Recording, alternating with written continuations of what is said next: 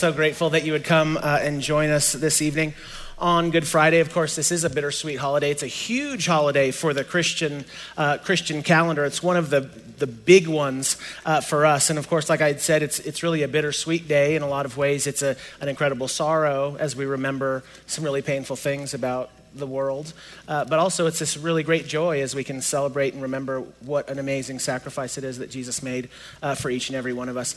I, I, personally think it's important for us to not skip to the punchline of Easter, right? And I, as I think we can oftentimes think of things in a way that might cheapen uh, what comes before, right? Because if you would think about these people who are experiencing this in, in uh, its original form, most of them had no concept of Jesus being raised from the dead. And so they had to enter into this unbelievable sorrow and not knowing. And so I think it's important for us to not just jump um, ahead because I think it might not. Um, mean as much in a way, and we can miss this really mysterious and wonderful, and even in a way horrible thing uh, that happened to Jesus. And so let me say this as I get started, and it's this I believe that Jesus is the Savior of the world. And, and, um, and I know I'm a pastor, so I'm supposed to say that, but I want to say that I actually believe that. Like, I really think the world is really messed up in a lot of ways, but I, I truly believe that Jesus is the last and only hope for humanity. I honestly believe that. And that, that's all about the cross. And so it's all about tonight. Uh, I'd like to show you a painting. This is uh, The Crucifixion by Matthias Grunewald. He's a, he's a 15th century German Renaissance painter. I like it because it's not like overly morbid or gory, but it's also not silly. So, this is personally for me, if I'm going to have some imagery that when it comes to the crucifixion, I, I, personally like this painting the best. But I think it's interesting if you would look at it and if someone were to ask you this question, like, who is that tortured, dying man? Who is that? Well, the Christian would look and say, oh, that's God.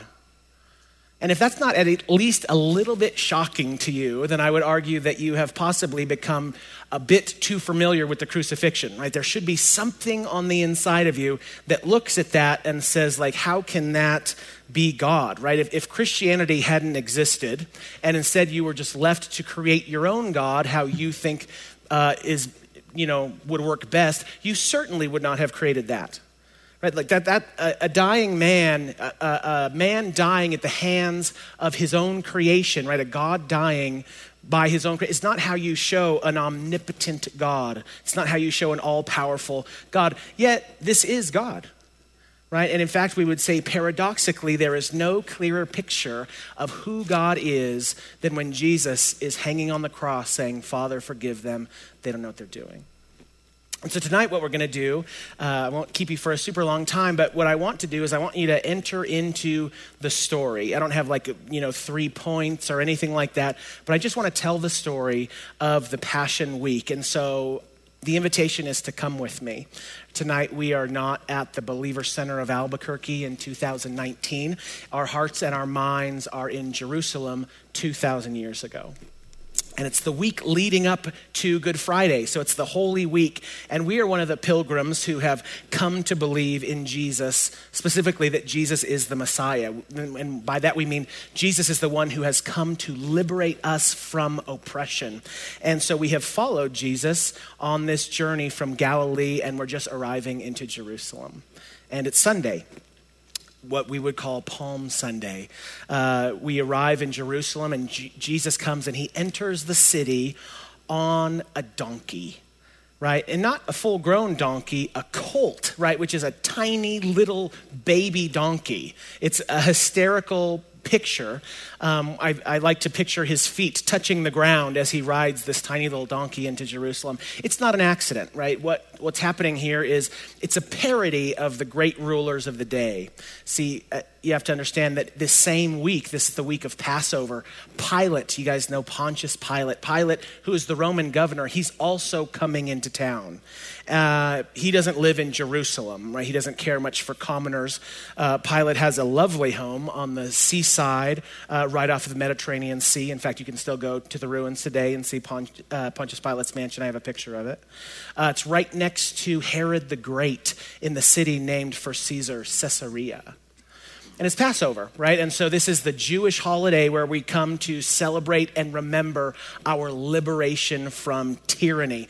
And so for us Jews in this scene, it's not uncommon for us to get super pumped about freedom. And then we're reminded, especially in Passover, that we're still a people under, uh, under oppression. We are still under the thumb of the Rome, now the Roman Empire. And so it wasn't uncommon for the Jews to decide to revolt and rebel rebel specifically at Passover. This actually happened multiple times. And so the Roman governor, he's the governor of the oppressive, the oppressing nation or yeah empire that he he can't just sit back and just assume that everything is going to happen fine at passover he has to come and oversee and so the same week we have both jesus and pilate arriving into jerusalem but Pilate, unlike Jesus, he is not riding a donkey.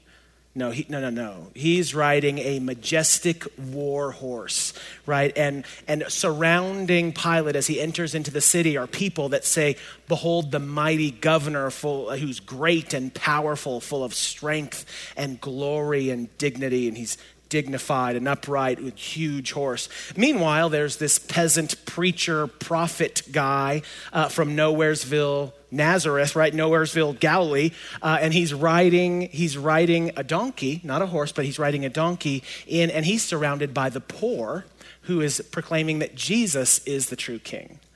So you can see there's this this kind of contrast here between, between Pilate and Jesus. It, it's a ridiculous picture that you would see Jesus who's um, riding in on the small donkey. You could even see and picture maybe people laughing. But we don't think it's that funny, right? With palm branches waving, we say this Hosanna, blessed is he who comes in the name of the Lord, blessed is the King of Israel. See, we believe that Jesus is the true king. Enough of Herod, enough of Caesar. It's time for Jesus to be king. That's Palm Sunday. Which brings us to Monday. So Monday, Jesus he goes he goes to the temple and in an act of prophetic symbolism, he flips the tables. Right, he cleanses the temple. Uh, and what he's doing here, how is he cleansing the temple? What he's doing is he's condemning religious exploitation. See, these people were using religion to control and to exploit and to manipulate.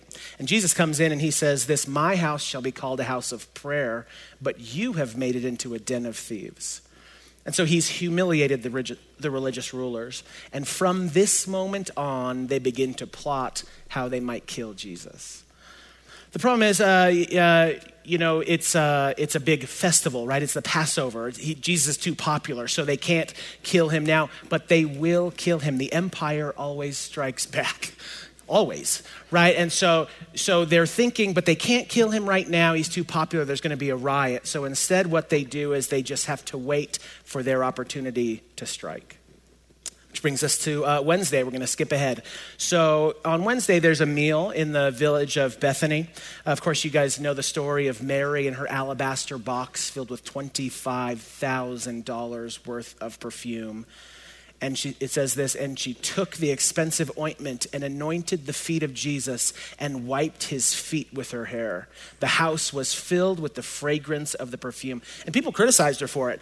People thought this was an egregious waste of money. But Jesus, in response, he actually defends her and he says this Leave her alone. She did a beautiful thing. She is anointing me for my burial. So, and, and even after all of this, what's amazing is that the disciples of Jesus still have no idea about Jesus' coming death. But Jesus, of course, sees that something's happening here. Jump forward to uh, Thursday, Jesus and the disciples, they sit down for dinner. Uh, right? And that's not a new thing. The, the disciples and Jesus, they ate together all the time. But what they did not realize is that this is the last time they would be together as the 12 nor did they realize that this was the last time they would be with Jesus before he was killed. It's really a shame, I think, in a lot of ways, that it's called the Last Supper, because I really think it's, uh, in a lot of ways, the first of many suppers that are a lot like this. For 2,000 years now, the church has remembered and celebrated this exact moment where Jesus is sitting with his disciples. It is a scene that is written on my arm with very permanent ink Right, years later, of course, Paul, when remembering um, this, he, he would describe it as our participation in the body and blood of Christ. And following, following dinner, the mood of Jesus changes drastically, right? Judas, who's one of the 12, he slips away and he goes to the chief priests, right, who are wanting to kill Jesus. And he comes to them and he tells them this Look, I know what you want. I, I know that what you're wanting to do is you're wanting to arrest Jesus and you're wanting to kill him. But I know that you can't because Jesus is too popular. And if you would arrest him, there would be a riot. But perhaps I could arrange a meeting where you would be able to apprehend him in private. And a deal was struck 30 pieces of silver. So later, Jesus goes, uh, he's troubled and he goes to the garden to pray. He's in anguish and he's troubled and he's afraid, and that's when they come for him, right? It's the temple police led by Judas who walks up to Jesus and betrays him with a kiss. And in this moment, Jesus is arrested and taken away.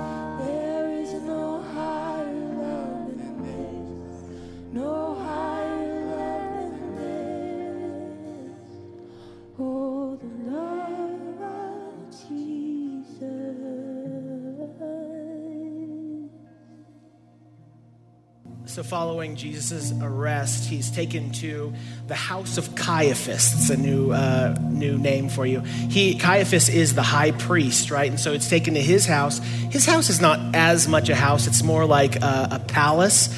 And uh, in front of the religious council, Jesus is questioned. And Caiaphas places Jesus under oath, and he says this I adjure you by the living God, tell us if you are the Christ, the Son of God. Jesus says, It is as you say. And then Caiaphas tore his robes and said, He has uttered blasphemy. What is your judgment? They answered, He deserves death. Then they spit in his face and struck him. See, there was just one problem, though, for the religious council, and it's this they're not allowed to execute anybody. They would love to kill Jesus, but they can't. They're not allowed. That is a right that the Romans have have reserved specifically for uh, themselves. And so they need Pontius Pilate. They need Pilate to come and oversee the execution. Eh, but as luck would have it, he's in town. We can go get him tomorrow. And they're, and they're thinking to themselves, Pilate, he's soft. He's going to crack. We will execute Jesus, but it will have to wait till morning. And so there's this water cistern uh, in Pilate's house that's turned into a dungeon. It's really a shame that a religious priest would have a dungeon in his house, but that's the story. Uh, and so that's where church tradition will tell us that that's where Jesus was kept overnight, uh, awaiting his execution. He's lowered down from the top. This is the same thing that happened to Jeremiah six centuries earlier when he protested uh, the temple. And you can actually go there today. You can go to Pilate's house and see uh, this this dungeon that he has in his house. It's overseen by Franciscan monks. Uh, in fact, I have a picture of it. This is, uh, this is the cistern turned into a dungeon.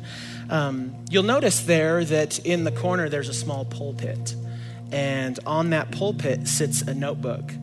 And in that notebook, it's Psalm chapter 88 in every kind of language. So it's Psalm 88 in French, in English, in Spanish, in Portuguese, right? All the all these different languages. And so you might be thinking like, well, what's that about? Like why why Psalm 88?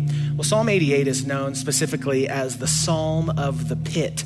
And it's likely, probably in my opinion and others, it's likely the darkest psalm in the entire Bible. This is where the psalmist is writing of despair and falling apart and falling into absolute darkness. And church the reason that it's in this place is that church history tells us that when Jesus was alone in the pit, that he could be heard praying Psalm chapter 88. So I wonder if you could imagine him being alone in absolute darkness, waiting for the death that he knows is coming, um, and reciting this this prayer. Allow me to read a little bit for you. Psalm 88 O Lord, my God, my Savior, by day and night I cried to you. Let my prayer enter into your presence. Incline your ear to my lamentation, for I am full of trouble. My life is at the brink of the grave. I am counted among those who go down to the pit. I have become like one who has no strength, lost among the dead, like the slain who lie in the grave, whom you remember no more, for they are cut off from your hand. You have laid me in the depths of the pit, in dark places and in the abyss. You have put my friends far from me. You have made me to be abhorred by them. I am in prison and cannot go free. But as for me, O Lord, I cry to you for help. In the morning, my prayer comes before you. Lord, why have you rejected me? Why have you hidden your face from me? Ever since my youth, I have been afflicted and at the point of death. I have borne your terrors with a troubled mind. They surround me all day long like a flood, they encompass me on every side. My friends and my neighbor you have put away from me, and darkness is my only companion. And in this moment, Jesus sits and he waits for the sun to rise on his execution. Which brings us to uh, a Good Friday, John chapter 18. It says this Then they led Jesus from the house of Caiaphas to the governor's headquarters. To this is Pilate. They have to bring him to Pilate for the execution. It was early morning. So Pilate went outside to them and said, What accusation do you bring against this man? They answered him, If this man were not doing evil, we would not have delivered him over to you. Pilate said to him, Take him yourselves and judge him by your own law. Like, do it yourself. The Jews said to him, Yeah, we, we'd like to, but it's not lawful for us to put anyone to death. So Pilate entered his headquarters again and called Jesus and said to him, Are you the king of the Jews? Right? So this is Pilate. This is Pilate saying, like, why don't you guys just try him yourself? And they're saying, We would love to, but we can't kill anybody. So that's why we need to bring him to you. And so Pilate brings him in to his quarters and he asks this question Are you the king of the Jews? And that's the question for Pilate. See, Pilate is. Pilate is not a um, he's he has he's not a religious person. He has no interest in some obscure Jewish religion. Who is and is not the Messiah? That is not a concern uh, to Pilate, right? And people are confused by this, so let me explain it to you just briefly. So, the people who are plotting to kill Jesus are the religious council led by Caiaphas, right? And the accusation for them is blaspheming God right? And, but the problem is they didn't have the power to kill anybody. So they have to take him to uh, Pilate, who's the Roman governor. And Pilate is not a religious man, but he absolutely has the power to have someone killed. But see, these religious people, that they're smart. They know that if, if Pilate's going to agree to kill him, it's not going to be for blasphemy. Pilate cares nothing about blasphemy. It's going to have